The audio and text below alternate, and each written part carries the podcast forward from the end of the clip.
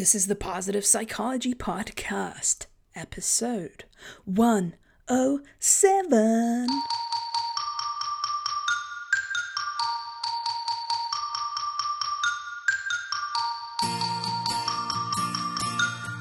Welcome to the Positive Psychology Podcast, bringing your earbuds the science of the good life. And now, your host, Kristen Truempy. Today, we're welcoming Carlos Saba um, from the Happy Startup School. He's a founder. Um, welcome, Carlos. Hi, I'm glad to be here. Hi. So, um, could you introduce yourself a little bit? Um, tell us who you are, how you came to work um, for something called the Happy Startup School, and also what your interest is in in that. So um, we've been running this Happy Startup School for over six years now. Before that, myself and my business partner Lawrence were running a digital agency where we would work with entrepreneurs and startups to build their products. Um, Lawrence and I have known each other since we were at primary school, so we've known each other for a long time. We started our agency way back in 2006. Uh, we just started working with each other as freelancers because the agencies uh, that we were working for just didn't satisfy us in terms of the, the culture and the atmosphere. We felt like the work that we were doing was not really delivering the right value. We always were caught up in middle management politics, uh, and we thought we could do a lot better job if we worked together. Lawrence was a web designer, I was a programmer and developer, and we had essentially the skills to do whatever what other agencies were doing as well. So we chose to start our own business, and it was less about making money, but more about working with people we liked, working for people we liked, and doing work that we enjoyed. And so essentially our, our career choices and our business choice was about optimizing for happiness.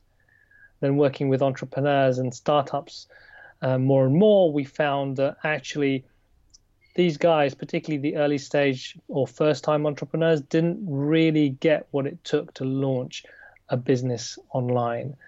Um, it wasn't a build it and they will come kind of approach.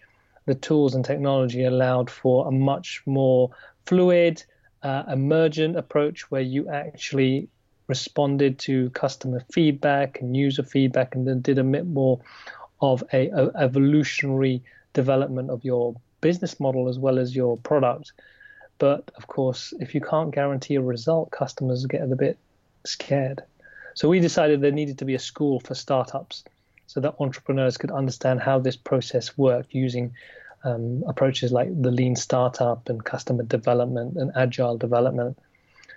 But fundamental to the reason why we, myself and Lawrence, started our business and what we believed business should be about was actually it shouldn't just be about the money, it should be about the why. And ultimately, what we're all seeking for is happiness. And that's what we believe. So we thought this startup school should also include that. So the Happy Startup School was born and it started off really as a declaration in terms of, and it was manifested as our happy festo it was a declaration of what we believed work should be about. Right so before we get into what work should be about can you define what happiness is? Because and i'm asking this for a very specific reason i thought naively um, everybody kind of thinks about the same thing and of course that's not true at all. So uh, how would you define happiness? So, my definition of happiness has evolved over time, but I think now the definition that I'm content with for now is two words. Um, it is contentment, oh, I should say acceptance and alignment. And when I think about acceptance, I'm thinking, I uh, mean accepting what is and working with that and not resisting challenges uh, or even great things. It's it is what it is. An alignment in terms of what we think, what we believe, what we say, and what we do are all going in the same direction. So there's no conflict or internal conflict. Okay, yeah. So that's um with uh, I think Gandhi's definition of happiness is pretty much what you're talking about. So let's return to the Happy Festo. Um, can you give us some examples of what's in there? So for us, ultimately, about uh, work was really making it fun, um, uh, treating each other like friends, um, re- being creative, um, always learning. So really about being in a space where you're always growing, um, you're always giving something back, but at, at the same time, at the core of it is really having that sense of fun, play, enjoyment, energy, being in flow. All right, so I'm curious. Um, building a business, I mean, all those, all those challenges um, are, yeah, pretty pretty difficult in and of themselves. So I'm just wondering if people have to focus or do focus on all these cool things, which obviously I'm all for, and I mean I think a lot of us who are hearing this are kind of jealous and want to work with you guys. But but I'm still wondering like how how did that pan out? You know, in reality, when you actually try to do that, was it like did people kind of embrace it, or did they maybe have to change a bit because they they were used to other other ideas of culture, especially the people who you hired afterwards? Um, I'm not sure how best to answer that. Um, so, for me, it's all about what is at the core of your business idea.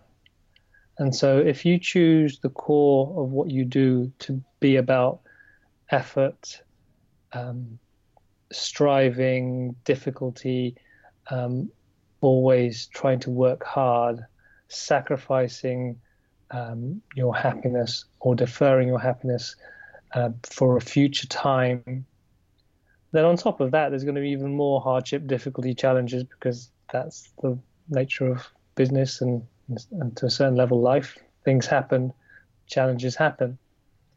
But if you're um, if you put happiness at the core, and happiness being what is it you really want to make happen in the world? What is it that you value most?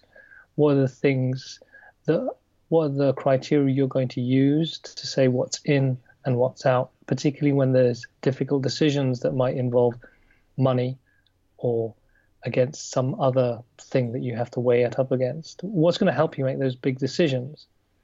And so back to the whole definition of alignment, if you're able to put your values at the core of the way, the reason why you do work, rather than the money and the need to strive for status and material wealth, then that then makes the other stuff less unbearable. Okay. So, how did people take to this? Let's say the people that you're coaching, um, how did that? I mean, I I understand obviously it's not same for everyone, but but overall, how did people react when you actually held them accountable to these higher ideals? For a lot of people that we talk to, it's like um, pulling back a curtain or lifting a fog it feels like, ah, right, there's a less effortful way to understand what this is all about. And also, it, it makes sense why I'm struggling trying to make this thing happen or this business idea that I thought I wanted to make happen, or it's a, there's a reason why I keep going around in circles because I'm not clear about why I'm doing it in the first place. And it doesn't align with what I really believe and what I really um, striving for. And so the way we tackle it is really about just ask, asking gentle questions about what what is it that makes you angry? What is it? How is it you want to feel when everything is going well? And what kind of change do you want to make in the world? And how is it you want to grow? So questions that are quite personal, quite at the core of you know, people's identity and and um, the source of their action. But then they're going to be the center of their business. And so if they're not clear about themselves, there's going to be a good chance they'll find themselves in the wrong place several years down the line. Okay, so do you mostly help people who are starting out or people established, or how, how does that play out? So this is uh, our work has, has again evolved over time. When we started out, it was very much about promoting positive company cultures, thinking about meaning before the money. Essentially, how do you how do you incentivize or create uh, a workforce that feels connected to your company um, by thinking about your own values and how they align with the values of your of your staff and then combining that with the idea of the lean startup how do you build businesses in an environment of uncertainty when you don't know what happens next and you're not clear about the offering and the and the product? What that has now evolved into is still uh, a foundation of understanding how we can create good businesses but what we've seen is that the core of this is understanding yourself and knowing how you how you tick what's what are your limiting beliefs? What kind of clarity do you have around your vision? And those kind of questions apply to everyone whether you're a startup running a business at the moment um, or exited a business and you're looking at your next step. And so for us it's um, it's become a broader question or a broader offering but we're grounded very much in the business world and people at a point of transition. Okay.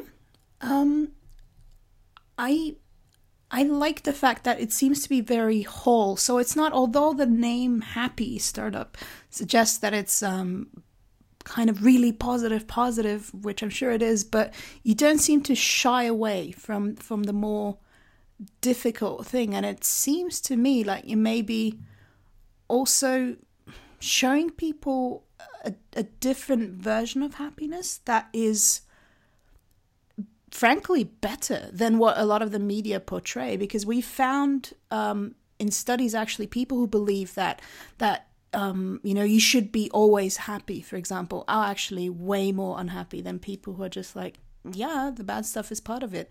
So does that factor into what you do?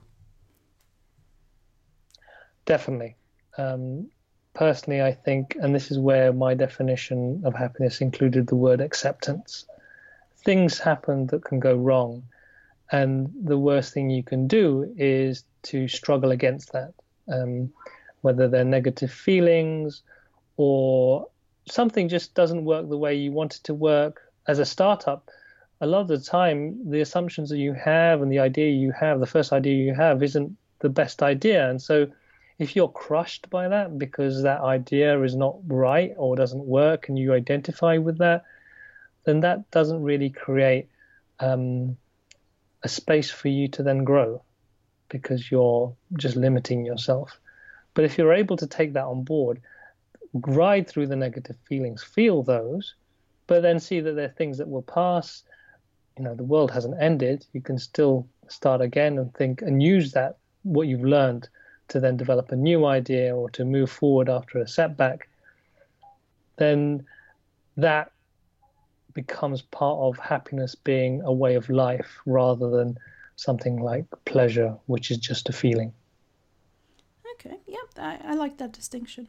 So, what have you learned about happy businesses, not necessarily from just building your own, but also from getting a glimpse into other people's businesses? So within a business, I think um, happiness becomes uh, how to put it. In terms of the businesses that I would define as being happy, one of the key things is uh, communication, clear communication, um, a high level of self awareness from the founder um, an ability to communicate very empathically and to show empathy. Um, a leader who has a strong vision as well, and and has is charismatic in their own way, not in the single definition that you have to be the life and soul of the party, but is able to win people over through their authenticity. And so, for me, the businesses that I've seen that work best have things like empathy, authenticity, transparency, and clarity as as words that you describe them. Okay. So I think a lot of these things, when people hear it, it makes sense. People might be nodding along. Some of them might say, like, yeah, we know this. I'm curious how how you make people and also how you do it yourself to actually walk the talk. Because when you're in the middle of a budget meeting, for example, it's a very different thing to remember all of these really great values and concepts. How do you do this? I believe this is a lifelong journey. Some people um, get there sooner than others, uh, and it's a personal journey as well. So, and I think there's very simple ways to to think about it. Really, there's not a lot in terms of um, things to remember. So, firstly, there's this acceptance that everyone around you sees the world, will see the world in a different way. And so you need to be able to communicate with that understanding that the way you talk, the what you say, is uh, going to be interpreted and land in a different way to someone else who might have a different set of beliefs and backgrounds or um, history. So that acceptance and or, or acknowledgement that people will see the world differently to you. And then also to um, as, as well as that awareness of others, the awareness of yourself, and that when you have a reaction to something or you have this strong emotion, maybe someone says something about uh, your report or the way you're behaving or you're performing, to be able to just pause and check in with that and realize that's just a feeling that's coming up for you, and to not react based on that feeling. You can hold it and then see in a way how can you behave in a way that you're not dictated by that reactive feeling? Okay yep i get it. Um, can we just stay with this kind of thing for a moment and talk about maybe other practices that are common to of lots of companies um, for example performance reviews do you do those if yes how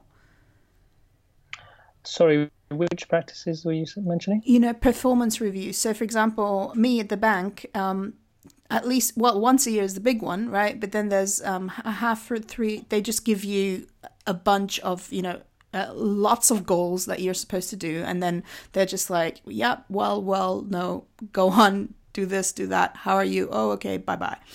And um, I'm just wondering, do you have, you know, these typical businessy things um, that you know like meetings and performance reviews and recruitment uh, all of those kind of things i'm curious if you if you do those differently or if you do them the same but just with a very different attitude um, okay so there's performance reviews there's meetings and there's recruitment and so i can share with you how we've done those things over the past few years. So if we start off with performance reviews, um, we don't have performance reviews. Uh, what we do is we try and just have regular conversations with our staff uh, or the people who we work with. Um, and they kind of take the form of like mini coaching sessions more than anything else. It's really understanding what is it they're um, struggling with? What is it they're enjoying? What things are they trying to do personally? What is it that they try to, you know, want to achieve professionally? Um, where are things uh, not quite right? And so we have this conversation around where myself and Lawrence see things and how we see the, the a bit, what kind of picture we see, and then giving space for them to then say how they see it, and then through that having a, a conversation around any differences of an opinion and what could be done better. And then it's also being clear about what we're not happy with and why we're not happy, and giving again uh, a space for the for our staff to then say what they think. And in terms of like progression and targets, it's really about um, it's in a very personalized individual approach uh, and it's based we work very intuitively around what is it they need what is it? We need as a business and this is a part of the transparency where do we need to go? How do we need to grow? What kind of uh, things need to be done? Uh, and personally for them what is it well, how do they want to grow? Where is it they want to go and what do they want to do personally? And then trying to find how those things align. And then when it comes to meetings, trying to just have meetings only when they're necessary. And so only the right, only the people who need to be there should turn up. So being clear about um, what is the purpose of the meeting, who called it, what is it they really want to achieve, and then based on that, who should really be there.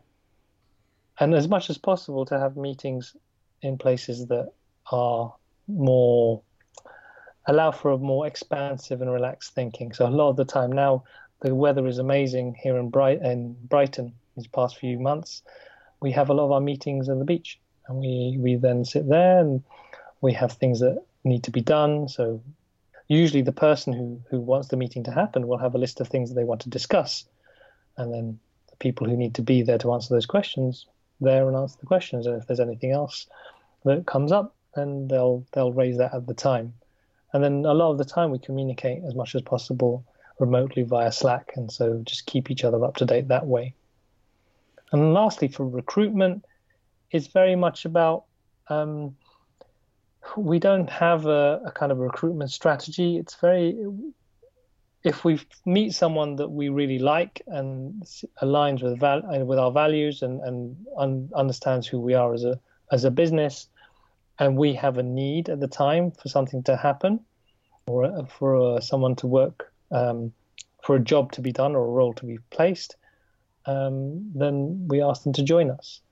Uh, and it's it's very organic that way, uh, and that's for now how it's worked for us. I picked up on a couple of things. First of all, super jealous, and I'm not. I, I don't feel that a lot. You know, I honestly I I don't, that's not an emotion I feel a lot. And it's not just the word beach, although I know exactly what the beach is like because I've been to Brighton a couple of times. Um, I picked up on the word intuitive, which I think is interesting. Can we unpack that a little bit? Because that's, again, not one of the words that a lot of people use in business. Yes, no, I, I and to be honest, for a while I struggled with that I didn't really understand what it meant to be uh, to run a business intuitively. Another way of putting it is we follow our noses, and or another way actually would be we follow our curiosity. And so there's we've both Lawrence and I are are not enthusiastic, intricate planners. So when it comes to um, business plans and five-year strategies and kind of really defining um, job descriptions, that kind of thing, it doesn't fill us with a lot of energy. But what we've done instead is by over time, just it's one of those things I don't think you can necessarily learn as such, but it's you have to live it more, um, you kind of start to trust your gut more and your intuition. And I, I, I, again struggled with that. What does it mean to trust your gut, and how can you trust it when you know that there are these things called cognitive biases that sometimes fool us? I think for me, it's really going back to vision and values, being very clear about what you will not do. So, what are your thin red lines? And also, getting really clear as where you want to be, not necessarily having this very um, detailed picture of the business that you want to create, but at a deep level, how do you want to feel? What does success feel like, not necessarily look like? And then if you combine those two, and those are your the things that you sense check with and you feel with, then I think that's when your intuition can be much more powerful. And you can, and this is something I've only kind of thought about recently, is that's when you start tapping into the non conscious side of your brain, the things that you don't necessarily, or the parts, the processing that goes on that you're not necessarily aware of or can direct. Right. So we actually there's an interesting psychological concept, um, a theory, um, which is called the somatic marker hypothesis. Have you heard of it? No, I've I've recently come across the across the word of, of somatic. okay. I'm still trying to understand that what that means in terms of the our neurology, but please elaborate. Right. So the cool thing about that is basically that intuition seems like um, I think that people who don't have it, you know, like people who didn't necessarily maybe grow up feeling intuitive themselves, they they really struggle with the concept. They they might think it's kind of flaky. Um, it, it's not rooted in science. It's just kind of you know, it's something that maybe um, I don't want to disrespect anyone. I'm just voicing basically someone who I imagine, you know, like oh, that's like a, a astrologist or something like that, you know, and actually, what they proposed, um, Damasio specifically proposed, was that the gut feelings that we have are basically our emotions which have gathered data over the years, right? So, over the years, we pick up things that we don't consciously analyze, such as facial expression, uh, posture, tone of voice, but also a whole bunch of other uh, information that we never really consciously process, but it's actually there. And these things form patterns, and our emotions alert us in a ultra fast way um, towards, you know, is the pattern more of approach or go away, right? Um, and and I think that is a really interesting take on intuition because it says, you know what, actually, this is the sum of your experiences. And that's why it might make sense to trust it. Although, of course, as you mentioned, we have to be aware of things like cognitive bias. That pleases me that that kind of theory exists. Uh, I think one of the details that I didn't give you before is I was trained as a scientist. I was a I did a PhD in physics, and so I identified very much with scientific fact and having some kind of scientific grounding to how things work. But the more and more I've learned about science, or I did learn about science, the more I realized we don't know. There's a wealth of uh, knowledge still to be acquired and still uh, a lot of understanding still to be had. Another thing that or that what sprang to mind when you were talking is also how our perception works.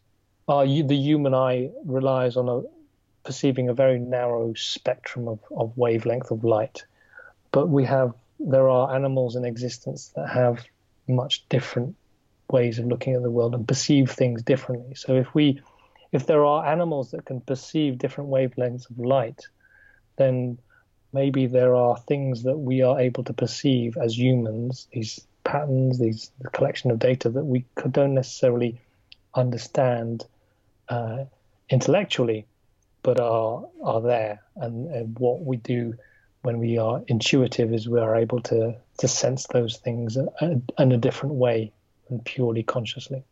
Yes, and they also make a strong case for kind of paying a little bit of attention to what you consume. Because if you watch trash all day long, your gut feeling is going to be around that. So, so, so that is that actually kind of also shows that that if we look at that, that can also show us why some people's intuitions can be horribly, horribly wrong. Which is if garbage in, garbage out. As a developer, you're familiar with that. So no, I and I, I, I really appreciate that way of looking at things. That as the term, what you what you believe is what you perceive. But I would like to add on to that is that our beliefs um, and our expectations are determined by the past and the future. So one of the things that I've um, embraced and, and tried to practice is this, this idea of presence, is trying to be very present and in the now. And by by being really, really present, what you the way I understand it is that you let go of previous beliefs and limiting beliefs or um, preconceptions and also you let go of expectations and where you want to get to where you want to be. And it's really purely about sensing your current immediate environment. And then being in that state where you're not trying to live in the past or the future or access data from those two points you actually clear the system to then let our natural intuition guide us as a as a human and as someone who studied positive psychology and all of that that makes complete sense to me. As a banker my brain just explodes. Like as as it's it's no but it's, it sounds weird because yeah I, i'm housing different people apparently in one body. But but like of course i totally get everything you said as private kristen. But i'm also thinking like if i would go into the office and it's like that would not fly at all so i'm just i'm just i'm still a bit curious like i do see that you inhabit a different sphere and i can also see that when you have a certain size it i think it's it's it's maybe a bit easier to stick with that stuff. But i do wonder um, have you maybe had some clients who who actually were in bigger i don't know you do corporate retreats for example right? Or corporate like um sorry offsites right Yes. Oh well, we we've. It's been a while since we've done actually full corporate offsites, and most probably because of what you just said. But I think it's probably a um, a challenge of communication. What that of what that really means about presence and dropping the past and the future. If I'm going to be planning, because you can still plan, but be present with planning the problem isn't so much that you, you should never plan for the future or you should never learn from history. It's that when your thinking is in the past or your thinking is in the future, you're not being present with the planning. You're not using the data at hand. So I could be reading through uh, last year's figures. If I'm super present uh, with the figures that I'm that I'm looking at in front of me, then I see the patterns. Things will emerge. But if I'm worried about the expectations of the, what my boss is going to think about how I interpret these figures while I'm looking at those figures, I'm no longer living in the present. I'm no longer um, being uh, clear about the work I'm doing. I'm not using my full perception at this moment, and so the work that I will do will be less less powerful. So it's not so much that we should never look into the future; is that when we're working, we work with all our thought processes in the present right now, looking at what's in front of us, looking at the data that's that being presented to us, and thinking and planning for the future, but being in the present and not being tied to expectations of whether this is, is this going to be good or even is this going to be successful? Because that again worrying about whether something is going to be successful is going to add another level of negative energy to what you're doing right now. And probably would influence the quality of your work. Yeah, no, absolutely. And I mean, I see that all the time that people are just so worried about these other things which are not necessarily related to the project itself. I mean, I always I always say, you know, when people ask me like how can you be so frank and stuff and I'm like, listen, I made a decision that I have no intention to be promoted beyond where I am at the bank. And that frees me up to say stuff and to look at the actual project. Whereas a lot of people, as you're saying, they're they're not really engaging with what's in front of them. They're like, oh, but but this looks my it makes my apartment uh, department look bad, and and whoa, if I don't do this, then that happens, and well, last time we did this, and then that, and and it's just that's why you can have meetings with thirty people and absolutely nothing happens. So yeah, thanks for for getting into that nuance. I think that nuance is important for people to to understand and to talk about. Now, can I ask one question? And obviously, I'm not asking about any figures or anything, but I am curious about what have you found that this way of making business how does that relate to the money part? Now, I'm not implying anything. I have a hypothesis of how this works, but I am curious. Um, what have you found? You know, does it does it take people maybe longer um, to actually grow revenue, or is it faster because people are in the present and they're happy and they're charismatic and attractive? Or did you? What's the story with money and happiness? So the pithy answer is money. Happiness does not necessarily equal money, and vice versa. Um, and I think if someone is looking to see, all right, how can I create more happiness in my business in order to make more money, then they've got the wrong end of the stick. Um, the success of your business is not going to be purely based on how happy you are it's going to be also based on whether you have the right business model, whether you're right in the right uh, industry, whether your offering is correct, whether you're able to target your customers in the right way, whether you have a marketing plan that works. Lots of the standard basic business things. That's what's going to make you money in a business. But uh, the the thing about happiness is all of that will only work if you have clarity as to what you're trying to do and why you're trying to do it. And all of that will only be sustainable in the long run when you feel that work actually feeds your happiness and what you believe in. And so it isn't so much that happy businesses are more profitable, and this is my belief, and this is probably not the best sales pitch for the happy startup school, but you do have these people, these reports saying, oh, purpose driven companies are more profitable.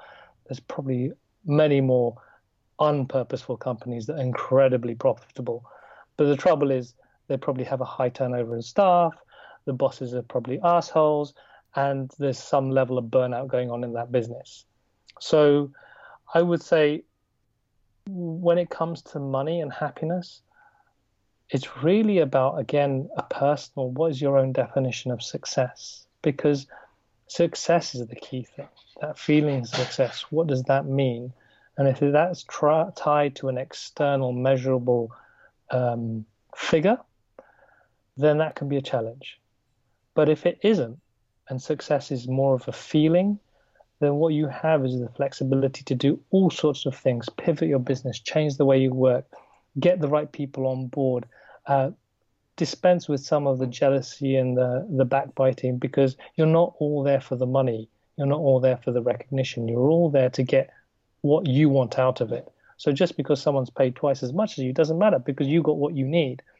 What the problem comes is when we start to compare and contrast each other's level of happiness based on what other people show. And so I think this idea of that happiness, how can you make a happy a happy, profitable business? It's like what you need to do is make a profitable business and make sure that that's the business that is going to make you happy. Right. Um, so we're coming to close soon. Um, what are some of the things that make you happiest about doing this? And happiest can also mean. So there's three. Yeah, yeah. Please go. Yeah. There's there's three things that are really core to whatever I do. Um, I always need to learn there always needs to be an element of play, and friendship is key. So, learning for me is a lifelong journey, and it's a case of in following my curiosity about the world and then sharing whatever I learned with as many people as possible. And when I'm playful, I feel free I'm in flow, I'm more creative. And so the work that I do is usually better and much more impactful. And then when I'm with friends, all the hard things are less hard. And when I want to celebrate, I have people around me to celebrate with. And so business networking for us is not about forming strategic alliances. It's about being among people that we can be ourselves with, whose values align with ours, but whose skills are complementary as well, and who we want to support as well as being supported by them. Okay, nice. So, is there anything we haven't touched upon that you think is important that you'd like to briefly talk about? There's so many things. but that's just because I'm a very curious person. I think one of the things that I've found quite interesting of late is the relationship of our level of consciousness with the quality of how we behave and how we work. When we are living in a, a level of consciousness which is based on fear and scarcity, then we're very much about taking, not sharing, and maybe exploiting and being very defensive.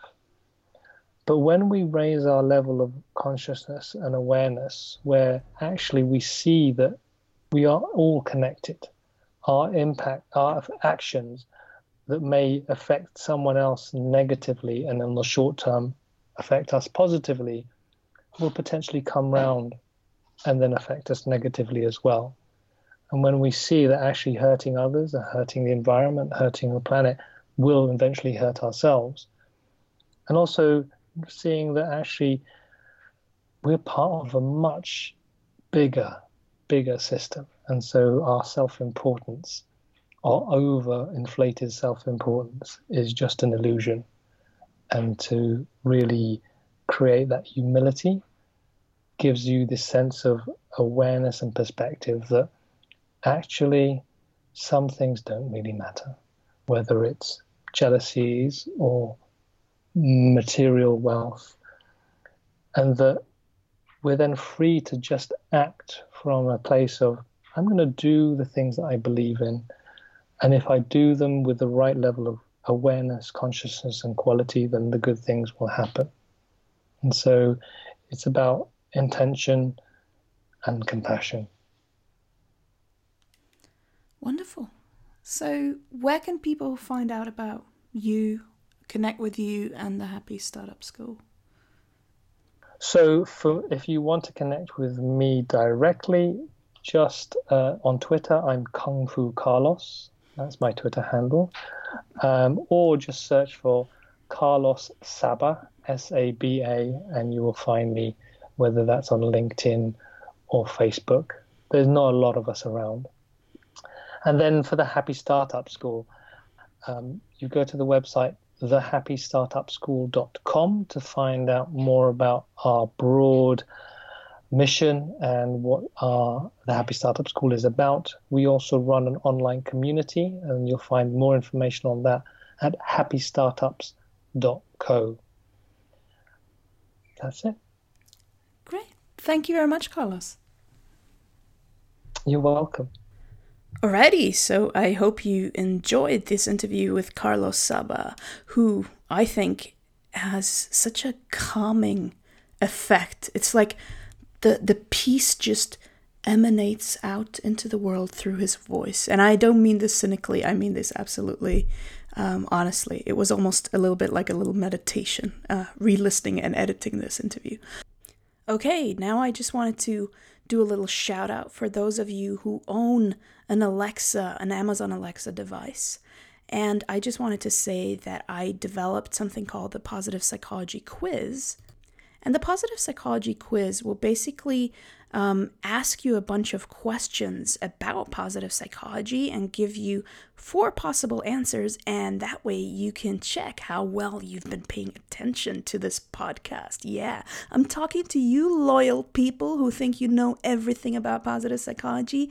Prove it. Um, so, yeah, check out the podcast. Uh, no, not the podcast. Check out. Um, the positive psychology quiz on Amazon Alexa. And now I want to read what Kaz from Australia has to say. So, Kaz, by Carol Mack uh, from Australia, Kristen, you are transforming my mindset dramatically. With your practical and achievable help, I'm slowly becoming positive for longer periods every day. I love your personal examples and interviews. I turn on your podcast to switch my mindset when I'm feeling low, and I'm really enjoying learning all about positive psychology. I love your down to earth approach and quirky humor. Thanks heaps, Kaz. Hey Kaz, um, I've gotten to know you a little bit through your emails, and that gives me a great opportunity to thank you and acknowledge um, you for the work that you're doing. I'm not going to go into too much detail because I don't want um, to reveal something that Kaz maybe doesn't want to share online. But um, let's just say that Kaz is taking the positive psychology that she's learning here and elsewhere, not just to make herself feel better, she takes it to help other people and to help very vulnerable people. And I have to say that there is actually nothing that makes me happier than when you, Kaz, and the rest of you as a, as a community uh, stand up and, yeah, first, by all means, heal yourself, but then take it out into the world um, the moment you feel capable of um, turning your attention to other people. So I thank you from the bottom of my heart for doing that. Cheers. Bye bye. Thanks for listening to the Positive Psychology Podcast. We're saying goodbye with happy yogurt.